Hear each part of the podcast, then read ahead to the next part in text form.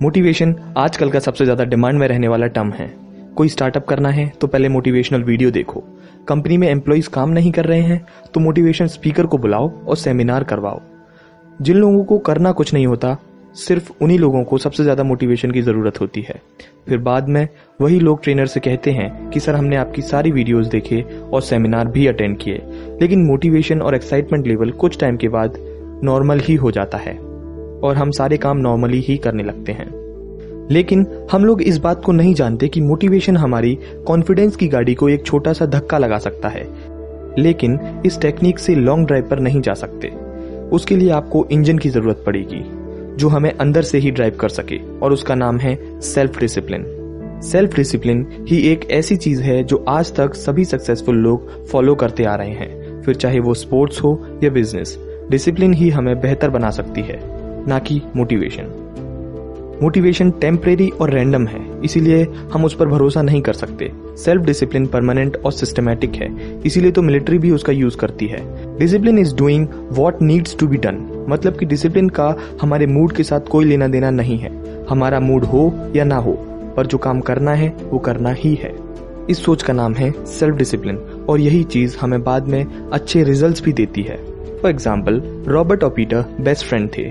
दोनों बहुत मोटे थे, इसीलिए एक दिन उन्होंने डिसाइड किया कि वो दोनों डेली एक्सरसाइज करके और हेल्थी फ़ूड खा के उनकी बॉडी को फिट और हेल्दी बनाएँगे। पर उन दोनों ने मेथड अलग अलग चुने। पीटर ने मोटिवेशनल मेथड चुना और रॉबर्ट ने सेल्फ डिसिप्लिन मेथड रॉबर्ट ने किसी मोटिवेशनल स्पीकर पर ध्यान नहीं दिया। पीटर ने मोटिवेशनल स्पीकर और सेलिब्रिटीज को देखकर एक्सरसाइज करना स्टार्ट किया और हेल्दी फ़ूड खाना स्टार्ट किया। लेकिन जैसे जैसे दिन गुजरे, वैसे वैसे पीटर का मोटिवेशन लेवल कम होता गया और वो कोई ना कोई बहाना बना के एक्सरसाइज करने को टालता रहा। और उसी वजह से वो मोटा का मोटा ही रहा। पर रॉबर्ट ने सेल्फ डिसिप्लिन का यूज़ करके एक्सरसाइज करना और हेल्दी फ़ूड खाना स्टार्ट किया और जब भी उसका मन नहीं होता एक्सरसाइज करने का, तब भी सेल्फ डिसिप्लिन की मदद से एक्सरसाइज करना चालू ही रखता और उसी के कारण वो एकदम फिट हो गया।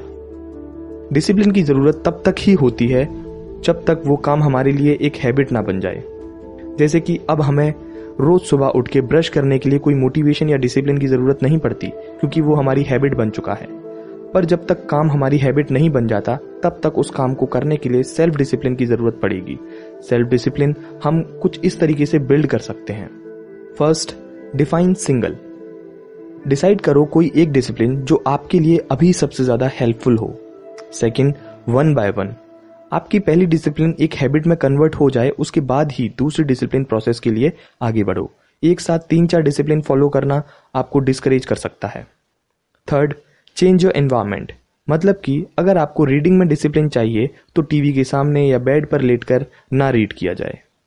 Fourth do it now discipline build करने के लिए कोई स्पेशल टाइम या सिचुएशन नहीं होती so just do it fifth behave like you have अगर आप बिहेव ही उस वे में करोगे, जैसा आपको बनना है तो सब कुछ बहुत ईजी लगेगा। जैसे कि बिहेव ही ऐसे करो कि आप बहुत पंक्चुअल हो तो फिर आपके सारे काम टाइम पर अपने आप ही होते चले जाएँगे। और आप जब बिहेव करते हो, जैसा आप बनना चाहते हो तो आपका ब्रेन उन एक्टिविटीज़ को स्टोर कर लेता है और हमें फील कराता है कि हम एक्चुअल में वही परफेक्ट इंसान हैं। तो इन पाँच रूल्स को यूज़ करके आप डिसिप्लिन बिल्ड कर सकते हैं और अपने आप को एक परफेक्ट इंसान बना सकते हैं। तो आज के लिए बस इतना ही दोस्तों। अगली बार फिर मिलेंगे किसी नई बुक समरी स्टोरी या बायोग्राफी के साथ। तब तक के लिए ख्याल रखें और सीखते रहें।